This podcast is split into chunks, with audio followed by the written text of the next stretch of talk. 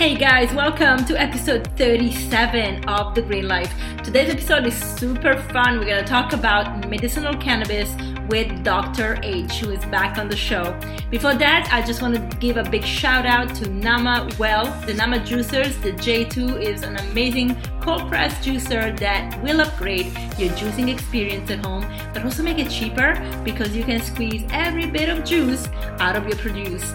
I love mine, and if you want a discount code, go into the show notes and check out your 10%. Back to the show, Dr. H is back on the Green Life talking about cannabis today, and he is the uh, community director and founder of EHI, the Energetic Health Institute, where he also has a course about medicinal cannabis that you can do on your own and it's super helpful to understand what the plant is, how it can heal, how to use it, and every little detail that will make your experience with this medicine so much more powerful. And that's what we're going to talk about today, diving into the science of cannabis and understanding how we probably shouldn't always use it recreationally as we do, but how to get the best out of a plant that was really designed for our body to heal. Without further ado, let's dive into this great conversation. Welcome, Dr. H. Hello, Dr. H. How are you today? Thank you for being back on the Green Life. Oh my goodness, it's so good to be here, and uh, the day is going great. I just got.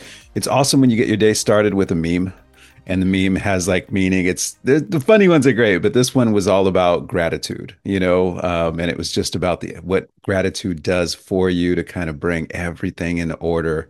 So I'm I'm grateful for being here, and I'm grateful for you having me on. Uh, I'm grateful for you too.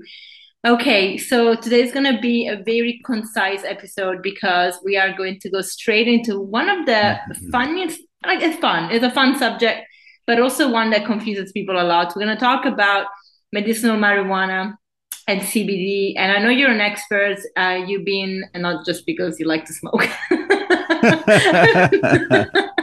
but because you actually looked at the chemistry of the plant and looks at and look at and looked at the um, the benefits as well as uh, I like how you you know you warn people against the side effects, which is good, and uh, that you also have a course on uh, on your platform, and uh, yeah, I like to really dive into it. One of the things that really prompted me to do this is because people talk about marijuana a lot, as you know.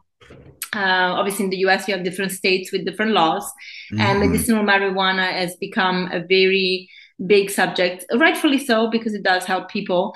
Uh, in Europe, here we have very different laws. Some countries, like uh, the Netherlands, are a little bit more open. However, I just learned that that's only really in uh, Amsterdam in the coffee shops, but technically, you're not allowed to really grow anything. Um, so it's very yeah, it's a little bit up in the air. Mm-hmm. And other countries are, um, depending where you go, can be quite harsh with it or uh, so it's criminalized or um, they they're mm. not harsh but it's not legal exactly so it's very confusing around the globe but i think the us kind of reflects a lot of what we have here because in some states it is still illegal um, although medicinal marijuana is broadly kind of sold so you can just give us a little bit of the picture of, um, of mm. well first of all what is marijuana i think it would be a good place to start well um Marijuana is uh, a, technically a term used and developed by the United States government to cast aspersions um, upon uh, Mexican people and immigrants coming from the southern border. The um, in an attempt, uh, you know, propagandized attempt, surprise, to uh, vilify this really incredible um, botanical medicine um, so that they could get broad public support that you can't have this in. It needs to be completely, um, you know, removed from public consumption uh, and, and availability and all this other stuff. It's going to lead to the demise of entire societies. Uh, they created a, a term, and that term was marijuana. The term marijuana was used to uh, really push people in a direction you know, kind of a social engineering thing of saying, okay, well, it's a bad plant brought by bad people into our country, and we have to defend against this. So, of course, the pharmaceutical industry is behind this because it's actually an incredibly medicinal plant, maybe the most medicinal of all plants in um, in the uh, botanical pharmacopoeia. Um, it's uh, it does things, Chantal, that no other botanical medicine I've ever seen can do. So um, while I'll I'll refer to it from moving forward as cannabis mm-hmm. by the correct Latin name. Um, what I, what I want folks to understand is that this plant has every look like it was designed specifically for us, specifically to be medicinal, and specifically evolved with us um, and works with our physiology and our biochemistry in ways that no other plant works with us. Um, so I, I, have a hard time looking at it any other way than a perfect botanical medicine for the human body. Now, um, I will start out with a couple of statements because uh, there, there's a few things I think we have to set the playing field on. Uh, number one, I don't believe that smoking is medicinal. Mm-hmm. Um, I think it just does too much injury. I, I, understand it recreationally. Believe me, I understand it recreationally. I've done that for a long time. Mm-hmm. But uh, by and large, I, I don't do that uh, anymore. I, I um, create um, edibles, uh, and spe- especially butter, to make sure that I'm preserving all the medicinal compounds in the plant. There's a specific way and at specific temperatures you have to do things to make sure you preserve all of uh, the medicine in the plant because it's all of the medicine in the plant, whether we're talking THC, um, whether we're talking CBD, uh, whether we're talking um, additional medicinal compounds within the, the flower uh, called most of them of which are called terpenes but there's also some antioxidants in there as well. But it's create keeping all of those preserved so that when they come into the body there's a balance um, there is a what is termed an entourage effect um, uh, whereby there's a synergy between all of these medicinal compounds and your cells know how to work with that synergy which is exciting um, additionally, uh, I'm not a fan of a lot of the cannabis that's available to people because it is so heavily sprayed with um, pesticides and herbicides and fungicides and things like that. So there are things that you can get if you are in a state or in a country where there is regulation on it. And these are called certificates of analysis. These are um, supposed to be done by the farm so that the farm can show you what's in and what's not in, whether we're talking about THC or CBD or any of the cannabinoids, uh, whether we're talking about terpenes, whether we're talking about pesticide residue, right? So you can actually get a mm-hmm. really clean look and you can know whether what you're taking into your body is really pure. And then the the last thing I think that's really concerning for me right now in the industry is that we see a lot of um, high THC, no CBD, really no other discernible cannabinoids in in a lot of the modern cultivated flowers. Um, the concern with that is that people are trying to get really high, and, and that usually is an escapism. You know, I need to get away from something, and so it doesn't matter whether it's cannabis or cocaine. If you're trying to escape something, there's going to be problems with that. It's not the right usage of this, in this case, the medicine. Um, so I, I, get concerned about the imbalances that are being really promoted. I get concerned about the overuse of the the overuse of pesticides and fungicides and residue, and I and I of course get concerned um, with the application for people, which is smoking it by and large, or vaping it, which is even worse now, in my opinion. Um, you know that there's there's some pitfalls that we've done. And and the thing that's so problematic for that chantal is public perception because you get people into a public perception state where they're like um, you know i'm smoking it. I'm getting high as a kite.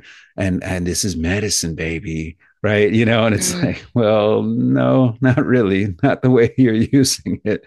It's not medicinal. But um you know it's just an easy way to teach people how to tell themselves lies i think Yeah, that's very, very, very spot on. Um, and I, you know, I feel the sentiment. Like I, I, I share the sentiment with you, as in I, you know, I've smoked and a few times, and it's fun, and um, you know, you you totally relax, and then you have the munchies, which is also fun. But the um, it's true that it doesn't really serve me. For example, and I know it depends on the kind of plant. So, uh, you know, if we're looking at sativa or others. Um, but I I definitely feel that smoking is not medicinal. I always felt that. I didn't know why I felt that. I felt it's fun, but it's not medicine. When it comes to medicine, I'm always thinking teas, edibles, or Mm-hmm. extracts, like well, we see in the CBDs. So I definitely agree with that. And it has become a little bit of a a trend where if you're smoking, you're cool, you know. So of course, everybody wants to be the cool kid on the on the block. Mm-hmm. Um, so what about? You mentioned a few things that the plant can be heavily sprayed with pesticides, and then that they are creating these plants that have high THC. I read somewhere a few um, a couple of years ago that obviously the pharmaceutical company is uh, cannot really, um, you know, they don't like uh, the the cannabis plant because they cannot patent it, its nature, Mm-hmm. so you can't patent anything from it. But they were trying to make um, synthetic uh, cannabis. Mm-hmm. And would that would the plants that have high THC would consider be considered synthetic, or they just um, I don't want to say genetically modified because they're not exactly GMO, but you know, a kind of um, modified so that they have a certain profile that is different from the original plant. Mm. These are great, great questions. Um, first and foremost, uh, they have made synthetic um, THC um, and synthetic um, plants. Now, whether that's a GMO or not, I don't, I don't know, but it would not surprise me at this point that there are GMO seeds, at least in testing for cannabis. Um, so that's that's obviously a concern. Um, you know, it, it's becoming it's become increasingly more difficult to get organic, not just in cannabis, but in really anything. You know, um, they just don't want you to have things the way that they're supposed to be. Mm. I guess.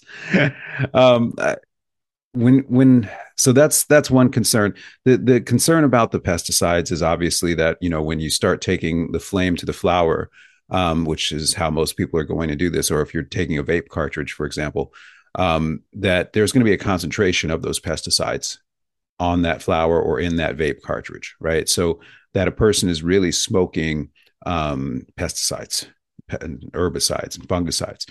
Um, when when a person's smoking that, and, and, and, it doesn't matter whether they're smoking a pure flower or a contaminated flower, um, it's still going to be injurious to the lungs. And mm. so it's very difficult for me to um, classify something as medicinal that injures the body. Mm. You know what I'm saying? Mm-hmm. So so that's where it's like, yeah, it's an indulgence, sure, and it's a, it's there's a whole good feeling around it when you when you start talking about the communal aspects of it. You know, it's a it's a very interesting um, ceremony that so many people go through, and in that way, it's it's beautiful. I mean, I've done it so many times that I can't even tell you. So, um, and it's not something I'm ever going to shy away from, you know, uh, either, you know. Um, but I also don't kid myself that that is medicinal, and I think that's the first thing you start break. It's like you can't you can't injure the body and still be medicinal. That's not really how it works. Um, I think the thing we look for also, Chantal, is when we get into the physiology and the biochemistry of the liver. There's some really phenomenal things that happen. Um, for instance, did you know this is the only known bio, uh, you know, um, I don't want to say biologic compound, but it's not. This is the only known botanical medicine. All right. The only one that when you take it into the body, the liver will actually biotransform some of the medicinal compounds, most notably THC, into an even stronger form of that compound. Oh, wow. And then the liver will re release that biotransformed compound into the bloodstream. And that new compound will stay active medicinally for 12 to 16 hours. Wow. All right. We there's there's some things with this that we have to cover. And this is where it's like, let me give you a little background on on steady state and um and half-lives and things like that. Okay. Mm-hmm. So uh, in the natural world, most medicinal compounds have a half-life, meaning like uh if they're at 100% concentration in the bloodstream, how long it takes to reduce that in half, right? Mm-hmm. Most medicinal compounds, natural medicinal compounds, will have a couple hours of really of a half life at at the longest. It's not, you know, that's why we have to take medicine, uh, you know, the things we consider medicine, the natural stuff, two times a day when we're really not feeling well and we, why we have to use maintenance dosing several times a week to kind of keep blood levels of certain nutrients and things up right? So mm-hmm. it, they go down pretty quickly you know the only exception to that would be things that are fat soluble. Those the body can store a little bit but the water soluble stuff pretty much it's urinated out and we got to replenish it okay? Um when you talk about cannabis um cannabis, when it comes into the body, when you edibilize it, right? When you've, you've done a great job of preparing it properly, you got the right temperatures, you've preserved the medicinal compounds, you've activated the TCH, or excuse me, THCA into activated THC. Um, so it can interact with your um, CB1 receptors on your central nervous system, right? So that's pretty cool right there. Um, you've activated um, some CBD um, through the through the heating process, through a very low and slow heating process, and now that CBD can activate um, the CB2 cell receptors, which are all on your peripheral nervous system. And here's the cool thing: all throughout your digestive tract and all along your immune system. So when you're taking CBD, and not only are you helping to you know give a medicine to your nervous system, but you're also giving that medicine to your digestive tract. You're also giving that medicine to your immune cells. I mean, it's mm. really, this is why cannabis has had a good um, profile every time it's been tested for response to infections like SARS CoV 2 virus, mm. right? I mm. mean, it's pretty cool, okay, because it helps out. Now, um, you edibilize it, you've eaten it, you comes into the body, the body is going to, the stomach and digestion is going to break it down a little bit. It gets absorbed in the bloodstream. Okay. It's going to be absorbed and brought into the liver. Ultimately, that's where the liver is going to start pulling it out of circulation. But the liver does something unique here. What the liver typically does when something is in the in the bloodstream, it'll pull it out and then it won't re-release it. For this one, it pulls it out. The liver cells actually biotransform it in from THC into 11 hydroxy THC, which is even stronger and even more potent medicine. This is the only place I've ever seen this happen in botanical medicines. Now, it doesn't mean it doesn't happen for others. It's the only one I know of. And I've studied botanical medicines for 20 years, 20 plus years. This is the only time we've ever seen this. It actually transforms into something stronger. And then the liver, rather than detoxifying it and pulling it out, the liver actually re releases it. And when the liver re releases it, the blood levels of 11 hydroxy THC go up. And now that is an additional stimulation, especially to your central nervous system. And when you understand the role that the central nervous system has in healing the human body, the central nervous system is the key factor in healing because the ner- central nervous system is going to perceive what's going on external and throughout the body and start directing the immune system and other um, aspects like blood vessel dilation, for example, so you can get blood and nutrients. The immune system is going to, excuse me, the nervous system is going to start coordinating that whole process. So when you bring in cannabis and you bring in a little bit of THC, the liver will biotransform it into something stronger, re release it. And that stronger thing will have an incredibly medicinal effect on the central nervous system to help the central nervous system coordinate all healing functions of the body. And that's that's only the first part of why it's medicine, hmm. right? Now, when you smoke it, there is going to be a little bit of conversion. Um, but we've we've seen a study that I'm, I'm thinking of right now. It's nowhere in comparison. So first of all, you only get a little bit of THC in. Um, you get a, a, huge dose of THC, but in a very short window. Mm. So that seems to overwhelm the system. Mm. And now the liver, rather than re releasing a lot of that THC, will turn it into um, a different form of THC to detoxify it mm. and pull it out. So you don't get that 11 hydroxy THC benefit in any great percentage um, from um, from it, and especially if there's pesticide residue on the flower, especially if there's pesticide residue in the vape cartridge, um, and that's in addition to it injuring the lungs. So you yeah. don't get that additional stuff there.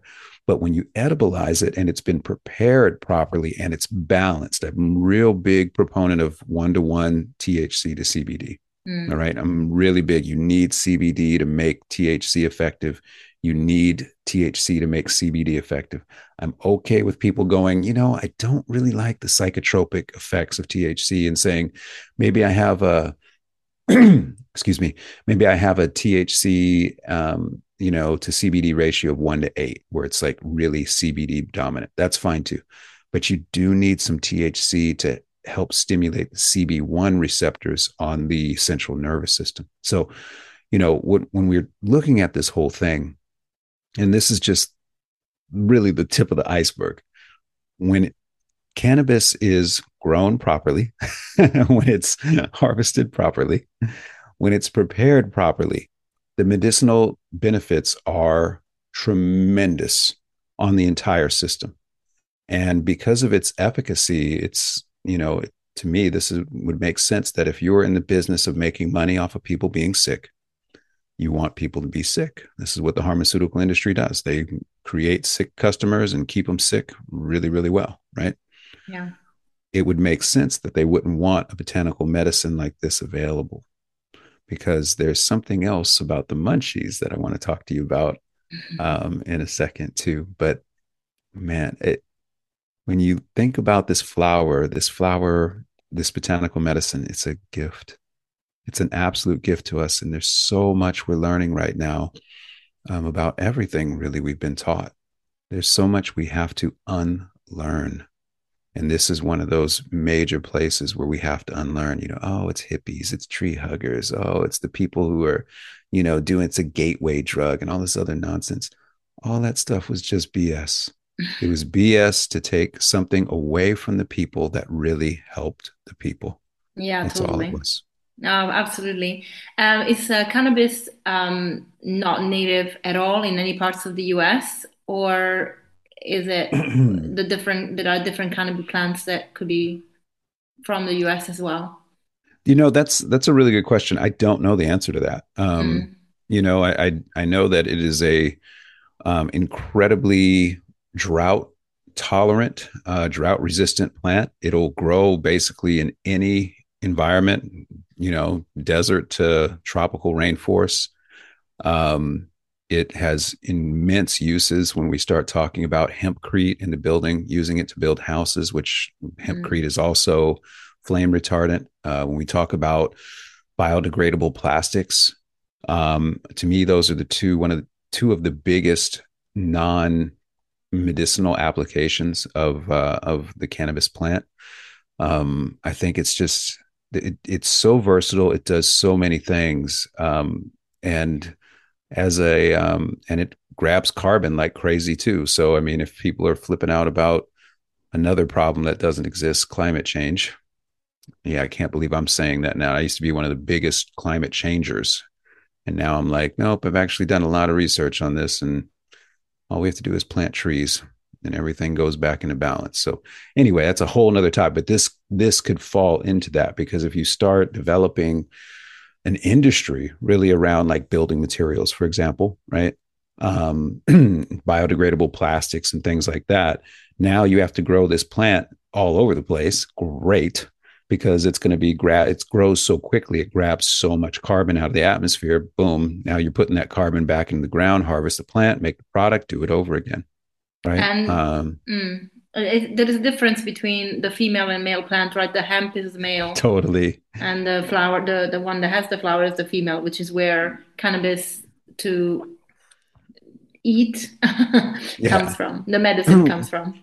Well, not exactly. There's there's three there's three main strains, uh, three main plants. There's uh, uh, cannabis sativa, cannabis indica. Then there's hybrids that they've made, you mm. know, blends of the two. And then there's uh, I forget the third one. I'm blanking on it right now. I should have pulled up my presentation on this, but it's that third one, um, the the industrialized hemp.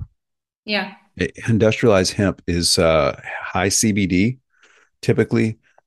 No, um, not no, but very very low THC. I believe it's depending upon the state. You know, I think what qualifies is uh, under 0.2 percent THC, and it can be like 13 percent CBD you know, by comparison. So there's really not going to be any major psychotropic effects. But that's the industrialized hemp is uh, is what is used uh, old school for rope making, for example, mm-hmm. for all the ships and everything like that, and all the the fabrics and textiles. There's another use for it. Paper. There's another use. I mean, it, it's one of the most versatile um, botanicals out there, not just for its medicinal, but also for its industrial, mm. you know, mm. uses. So it's it's just silly on every level not to take advantage of, of a plant with this type of of um, versatility. You know, yeah. it's just economically foolish not to do it. Yeah, well, well, you know, they would have to explain a lot of things if everybody could now grow it because up to now they said you can't because it's so bad for you and so dangerous, right? Yeah, it it's gonna it's gonna make you fly around a room and act crazy. That's I mean, this is you can't make this stuff up. This is what was told to Americans in like the 1940s to get it vilified and taken out, out of the farm this is the thing. It has always been in the pharmacopoeia for every com- for every country every civilization. It's always been used. You can go back to the egyptian uh, pharaohs. It's been it's been found in the tombs. You can go back to the the chinese dynasties. It's found in the in the in the tombs. It's yeah. Clearly been used all throughout humanity but then 1940s come around and the pharmaceutical industry needs to get it all out of the us pharmacopoeia so what do they do vilify it and create a propaganda campaign. Of course, racist one on top of that, yeah. you know, because we got to we got to make Mexican people look really bad. And then, you know, and then we get it out and then other countries start following suit because other countries either follow suit or get paid to follow suit. We see how mm-hmm. that works now with all this. And then pretty soon all you get in the literature, all you get in the in on the TV and in in movies and on TV shows is this constant vilification of this and how you're going to be a deadbeat burner. And then, of course, you get the pendulum swinging in the other direction come the 80s and 90s. You know, Cheech and Chong, I guess, hold, held the baton for a while. and then it gets swings completely in the other direction. And now, where people, everybody's stoned. I mean, I can't drive down the street without seeing somebody vaping, mm. you know, mm. in their car. And it's like, well, this is not healthy either you yeah. know and instead of just leaving it alone and being like hey it's a pretty awesome plant but it deserves reverence and respect yeah you know how about we just do that right yeah use it as a medicine and you wouldn't take medicine every day right so and even if well, you do you don't want to take it in a way that is medicinal well it, it's i think it's it's work on the nervous system um and it's it's indication it's its importance for people who are dealing with um, nervous system issues. Uh, like for me, a lot of people know I wear these glasses to help prevent seizures. Right mm. after being injured by um, by uh, some vaccines a couple decades ago. Right, so um, it helps me manage that process tremendously. Mm. You know, uh, you know, and it's like, well, you know, oh, you just like the feeling of it. Yeah, that's one of the benefits. It's okay to say you enjoy that. Sure, if that's your thing, right? But don't make that the villain, you know, because that's that same mentality of trying to vilify something. It's like, here's this amazing gift we've been given from God, in my opinion, mm-hmm. that grew up with us, that evolved with us, and said, Here, this is going to help you heal a lot of things. Mm-hmm. Why would we not have reverence for that, you know, and respect for it? You see, we let's talk about the munchies. Yeah, let's talk about munchies. let's talk about those munchies, right? so we've all we've all for those of us that have explored cannabis as a flower you know you take a toke and then you know everything starts getting a little happier. Oh hey i just had an attitude adjustment. That's pretty good. And then a couple minutes go by and you're smiling for no reason. It's like yeah that's how you're supposed to exist in that state of happiness and bliss. Sure right? Right and then something else kicks in you're like oh i'm hungry right? Yeah. And it doesn't matter if you just ate. I'm, yeah, no, it matters not. right? no. So it's fantastic for people who are are um, going through cachexia, for example, cancer patients, HIV patients, people who are are just wasting away, right? Getting rid of. It's great to keep people hungry and keep people fed, right? Mm-hmm. But that's not really what's happening with or what's supposed to happen when a person gets the munchies. See, the munchies are an engagement of hunger. Yeah. Mm-hmm. Right. We all agree that munchies, I'm hungry and food tastes amazing. Right. Mm-hmm. Once you've done it. So enjoy that food.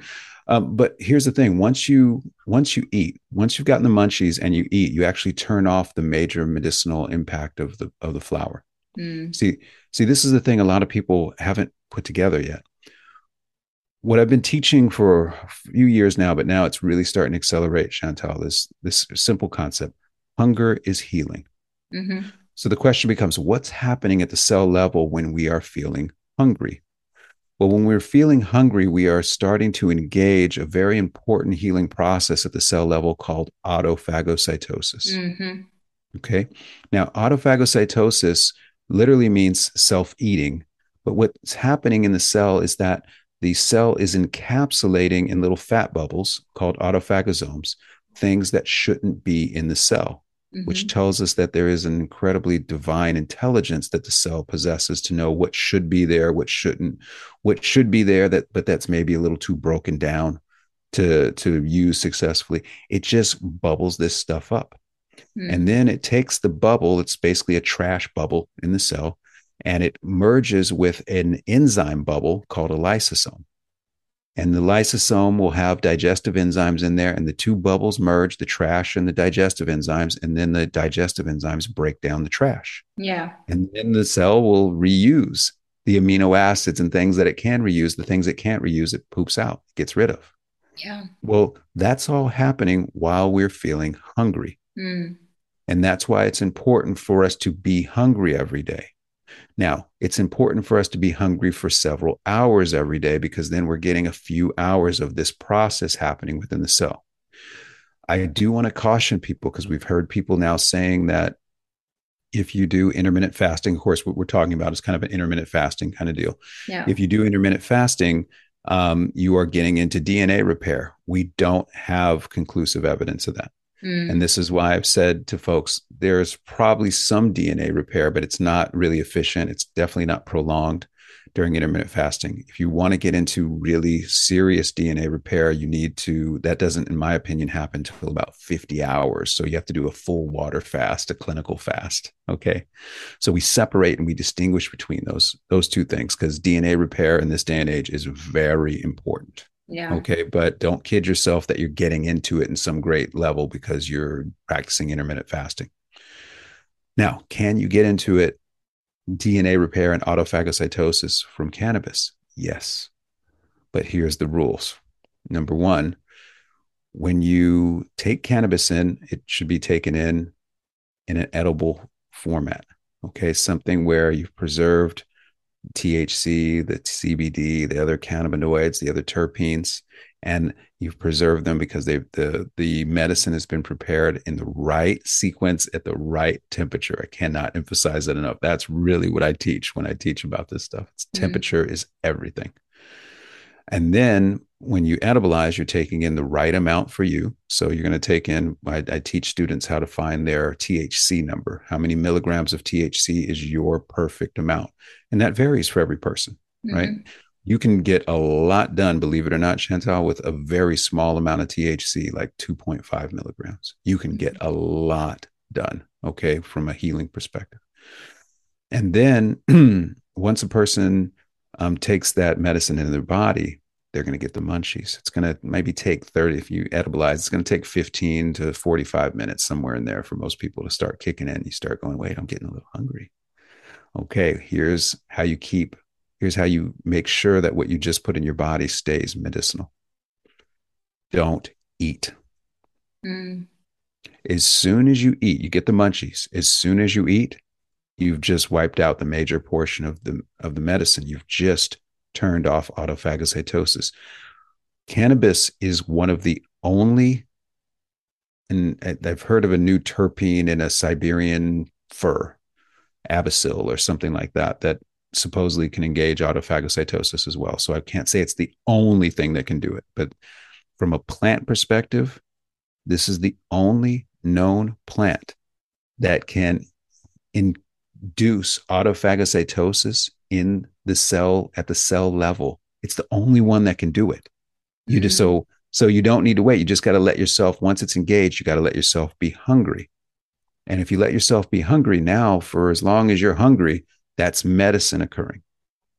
And if that hunger extends out for, in my opinion, into the 40 and 50 hour mark, because maybe you've done it, you know, maybe you you start your fast with a little bit of cannabis or something like that to accelerate the the autophagocytosis process what's happening at the cell level is when you get to that 40 and 50 hour mark, now you're engaging DNA repair.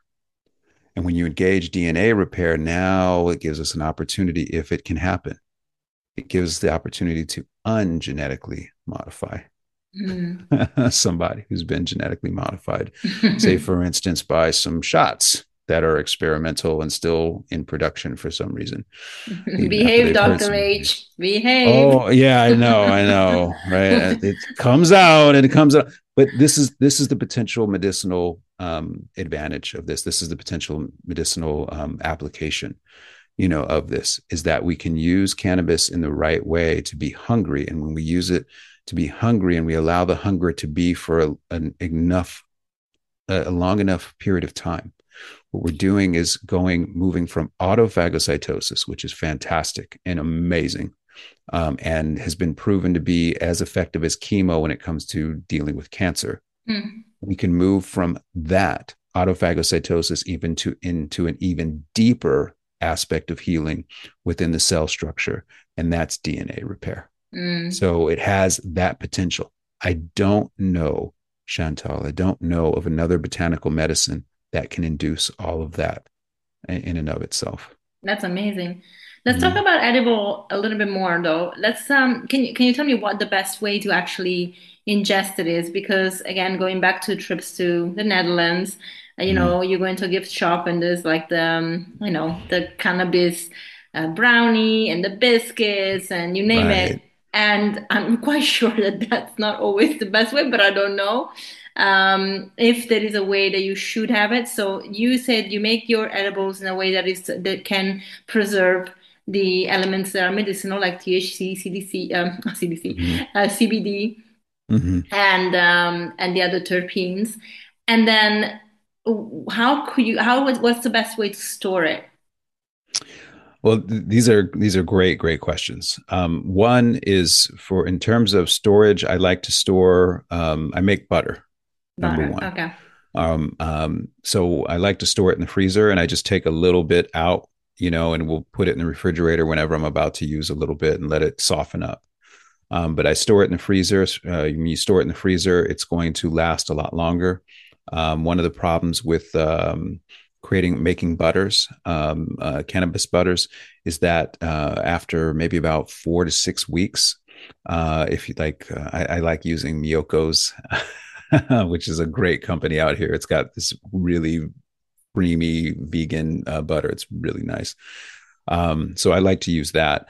But if you leave it in the refrigerator uh, after about four to six weeks, if you don't consume it all within that time frame, it there it will start to become a little moldy. And of course, we don't want to be putting that in the body at that point. It's no good. So freezer will keep it for really for months and months and months.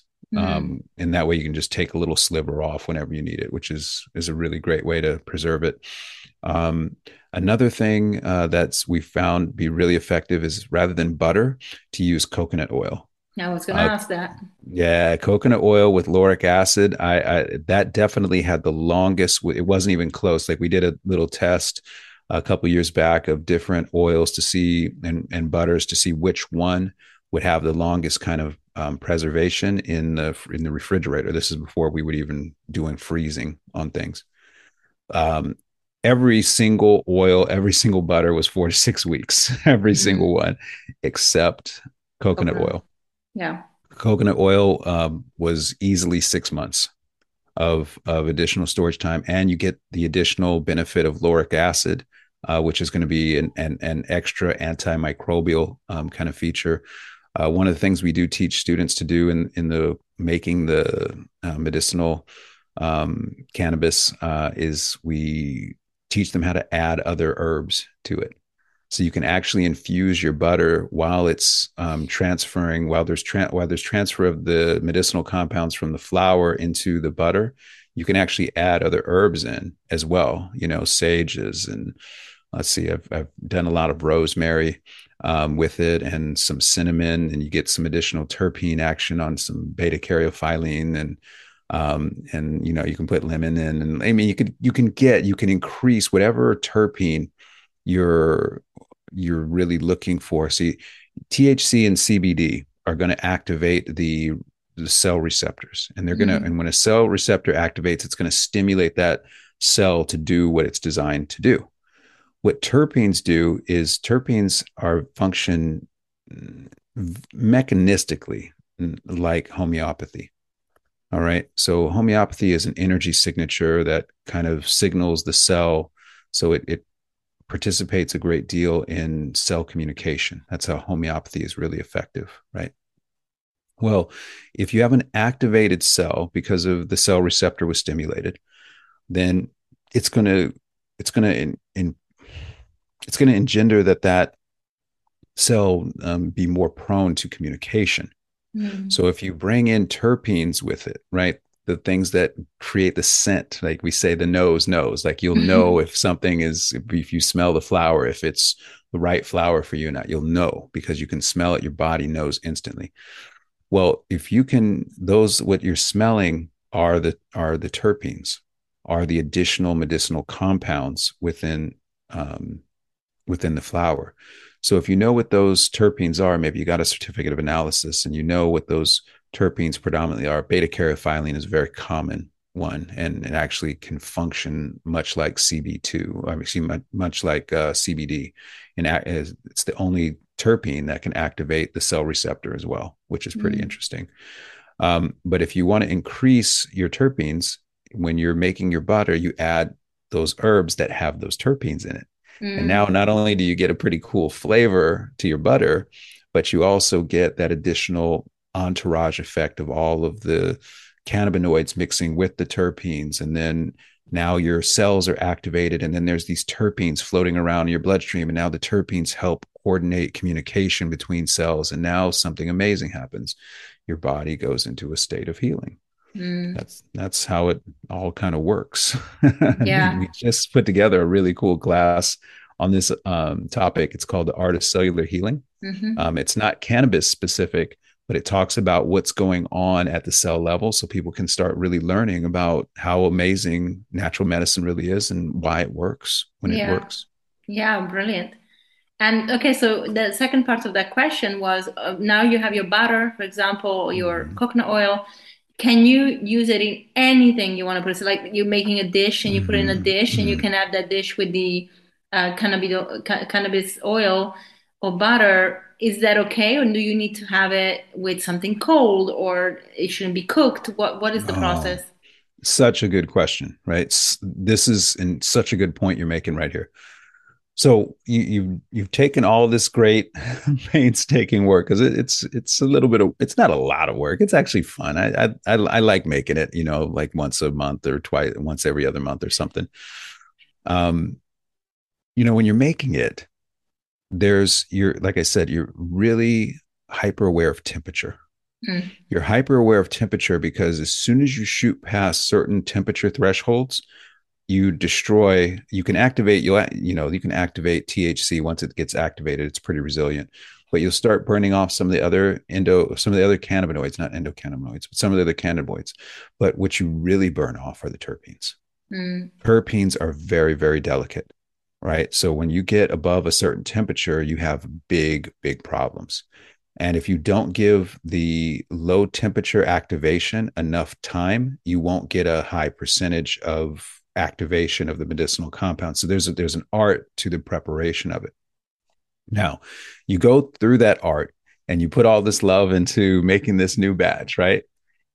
It it it the worst thing you can do now is then take that and use that as cooking butter. it's not to be cooked with. Now, can you add it on to like I'll I'll tell folks, can you add it on um to I don't know in a soup or something like that if you want to put a little dab in once the soup has been put in the bowl and is cooling. Sure. You're not beyond that temperature anymore, that really important temperature. But if you um if you were to like put it into like a brownie mix, for example, right? Then you got to bake the brownies at what is it, 425 or something like that well bye bye all that all that work you did just went bye bye mm. um, you'll still have the thc in there you'll still have some cbd in there because those are pretty re- resilient to that temperature range but all the terpenes gone mm. so know, that's so the difference Right. So once you once you've made the butter, the most important thing you can do, uh, like for me, what I, I do um, a couple times a week is I just put it on a cracker, you know, and just use it like a little, use it as a spread, a little piece of toast. Mm. I'm good. you know, the whole point is to get it into the body and with the medicinal compounds intact. It's not about, oh, well, you know, I was reading this one cookbook, um, this uh, 420 cookbook, and I really liked what the author was doing, and the meals looked delicious. But I'm like, what you're advocating for is destruction of the very thing you were preserving, because he shows people how to make the the butter, and the temperature is a little high in my opinion, but not egregious. But then he goes, you know, hey, you can put it in this and this and this, and you use that butter to cook with. And it's like, no, no, no, no, no. You never use cannabutter or canna oil because you can make it into an oil and infused oil as well. You never use those to cook with. Mm. It, that's it's medicinal, right? You don't cook with those things.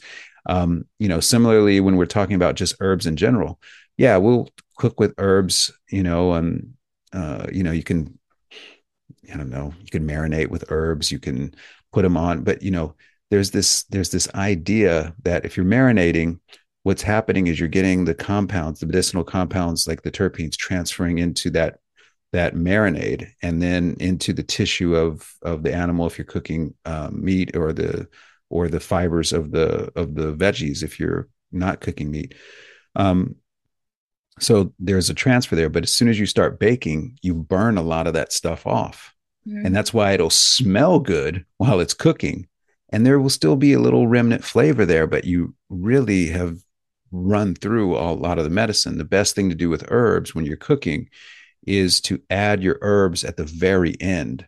You know, whether it's baking, whether it's sauteing or on the stove, you add them in at the very, very end. Um, and that's how you get maximal flavor with what you're doing because what you're what you've done in that way is you've preserved the terpenes so it's the same thing with this. This is just a botanical medicine. It's the same exact thing. You want to preserve those compounds. So, and what you do, you know, you preserve them when you have that flavor, you know, with it. That's when you know it's like, okay, I got this now. Yeah, this is gonna. It's delicious and it's nutritious. Yeah, okay. Uh-huh, yeah, win win. so this conversation takes me to the next question about medicinal cannabis because mm-hmm. a lot of people that get their um, cannabis from these um, uh, dis- dispensaries mm-hmm. um, they smoke it. Yeah. If they have cancer if they have any other ailment that, they, that requires. So they basically are not really using it medicinally and they're not getting the benefits they should be getting. Is that what you're saying Right. That's that's my big problem with this. We've we've people are telling a lie over and over again, and that lie is becoming truth. And that lie is that uh, smoking and vaping is medicinal. You mm. know, um, again, when somebody injures, when you when when you are bringing medicine into your body, and in order to bring that medicine into your body, you have to injure your body. It's no longer medicinal, in my professional opinion. Yeah. Okay, that's the big problem I have with so much of the pharmaceutical um, pharmacopoeia is that when you study it, when you look at it, it doesn't take you hard look. Every single medication has something that it harms mm-hmm. in the body, and it's like, well, I can't really call that medicine. Then you can't injure us. You can't. You can't heal a cell and injure a cell at the same time. You you you know, and that so it's this perverse way of looking at it. But hey, it feels good and I get to get high and I get to tell myself a lie. And the lie I get to tell myself is that, you know, what I'm doing every time I take a puff and I exhale, that it's medicine. I know because I've told myself that lie when I was in college and everybody was like, yeah, it's medicine. I don't know why it's even banned, man. yeah, man. You know, and you're just having that stupid pontification right? but it's like it's the it's the lies we tell ourselves to make ourselves feel good. Listen, the herb is wonderful. It's totally fine to indulge in it, right? And smoke it. No, you know, I'm never going to say that you should never smoke it. I mean, look, when I get together with friends and somebody's lighting a joint and we, I know it's clean, yeah, I'm going to get into the community aspect of that and be like, yeah, sure, let's, I'll toke. It's not a big deal. It's not my normal, but I also don't kid myself and think that that what I'm doing is medicinal. It's not. It's recreational, and mm-hmm. that's okay. That's totally fine. So a little bit about the politics. I know you have to go soon. So just quick question about the politics of this, because obviously we said at the beginning, a medicinal um, uh, cannabis is allowed in some states. And I mean, there is a lot of, um, it's a very funny one because obviously there is a lot of pushback in some states. There's a lot mm-hmm. of pushback sometimes from big pharma. But then at the same time, because it's saying a lie about how this plant is actually working, because a lot of people are not told that you shouldn't smoke it if they use it medicinally. Mm-hmm. So is big pharma behind this too? Are, are they taking advantage of the fact that you know it's um it doesn't basically it doesn't gain the importance and as you said the reverence that it should be getting because it's stuck at that smoking point pun intended. Um mm-hmm. so you know what i mean? Like is are they involved into this politics? Where like there's no education behind uh, how to use the plant. There is no education behind if you're sick this is how you should use it. Like what what's going on? Because you can have a card for a dispensary pretty easy in some states. Um, mm-hmm. and you can just go and get your medicinal marijuana there or cannabis, and then good riddance. We're not going to tell you how to use it. and then you might still right. have to go and get your your you know your pills from the pharmacy because well you're not going to right. right right right um you know i don't know that the pharmaceutical industry is behind what's going on today it wouldn't surprise me to learn that they were in a major way but I don't have any evidence of that. I, I, haven't done any research on that. I do know they played a, a, prominent role in getting it removed from the the pharmacopoeia and, and the list of, of botanical medicines that were available to Americans. Um, I want to say that was 1942. It might have been earlier, but it, it, you know, I, I know they were played an instrumental role and, and funded that vilification project mm. um, to really set the stage for that propaganda and the misrepresentation of of what this this uh, botanical medicine does do. Um, as far as today, what my experience has been, Chantal, is when I go in and I talk to, you know, I'll, I'll go into high end dispensaries. You know, I haven't gotten to the point where I'm growing my own yet, um, which I'm very much looking forward to and having full control over all of that. Um, but you know, I've, I've been very blessed to live in places where there are some very high end dispensaries where you can go in and ask for a certificate of analysis, and they'll print it out for you right there on the spot. Um, where they do work with farms that have a lot of integrity, where they work with farms that are very adamant about not using any pesticides, any fungicides, any herbicides, and that when they test for they test their batches, the certificate of analysis confirms that. Mm. So, um, uh, you know, that's that's been really a, a godsend the last several years for me. It's been easy to come by, and it's I know that's not the case for a lot of people. Um, when you when you talk about going into a dispensary, the and this these are high end dispensaries that I, I'll go into.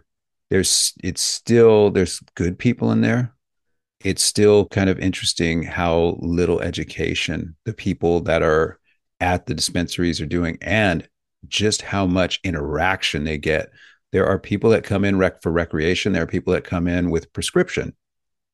It would make sense to me to make sure that, like a pharmacist is supposed to be able to tell you about the side effects of a pharmaceutical when you go into a pharmacy, that when you go into a dispensary, that those people working behind there have a similar certification but there is currently no requirement for people working behind the counter to have those certifications showing that they've taken minimal amounts of, of uh, education on the topic.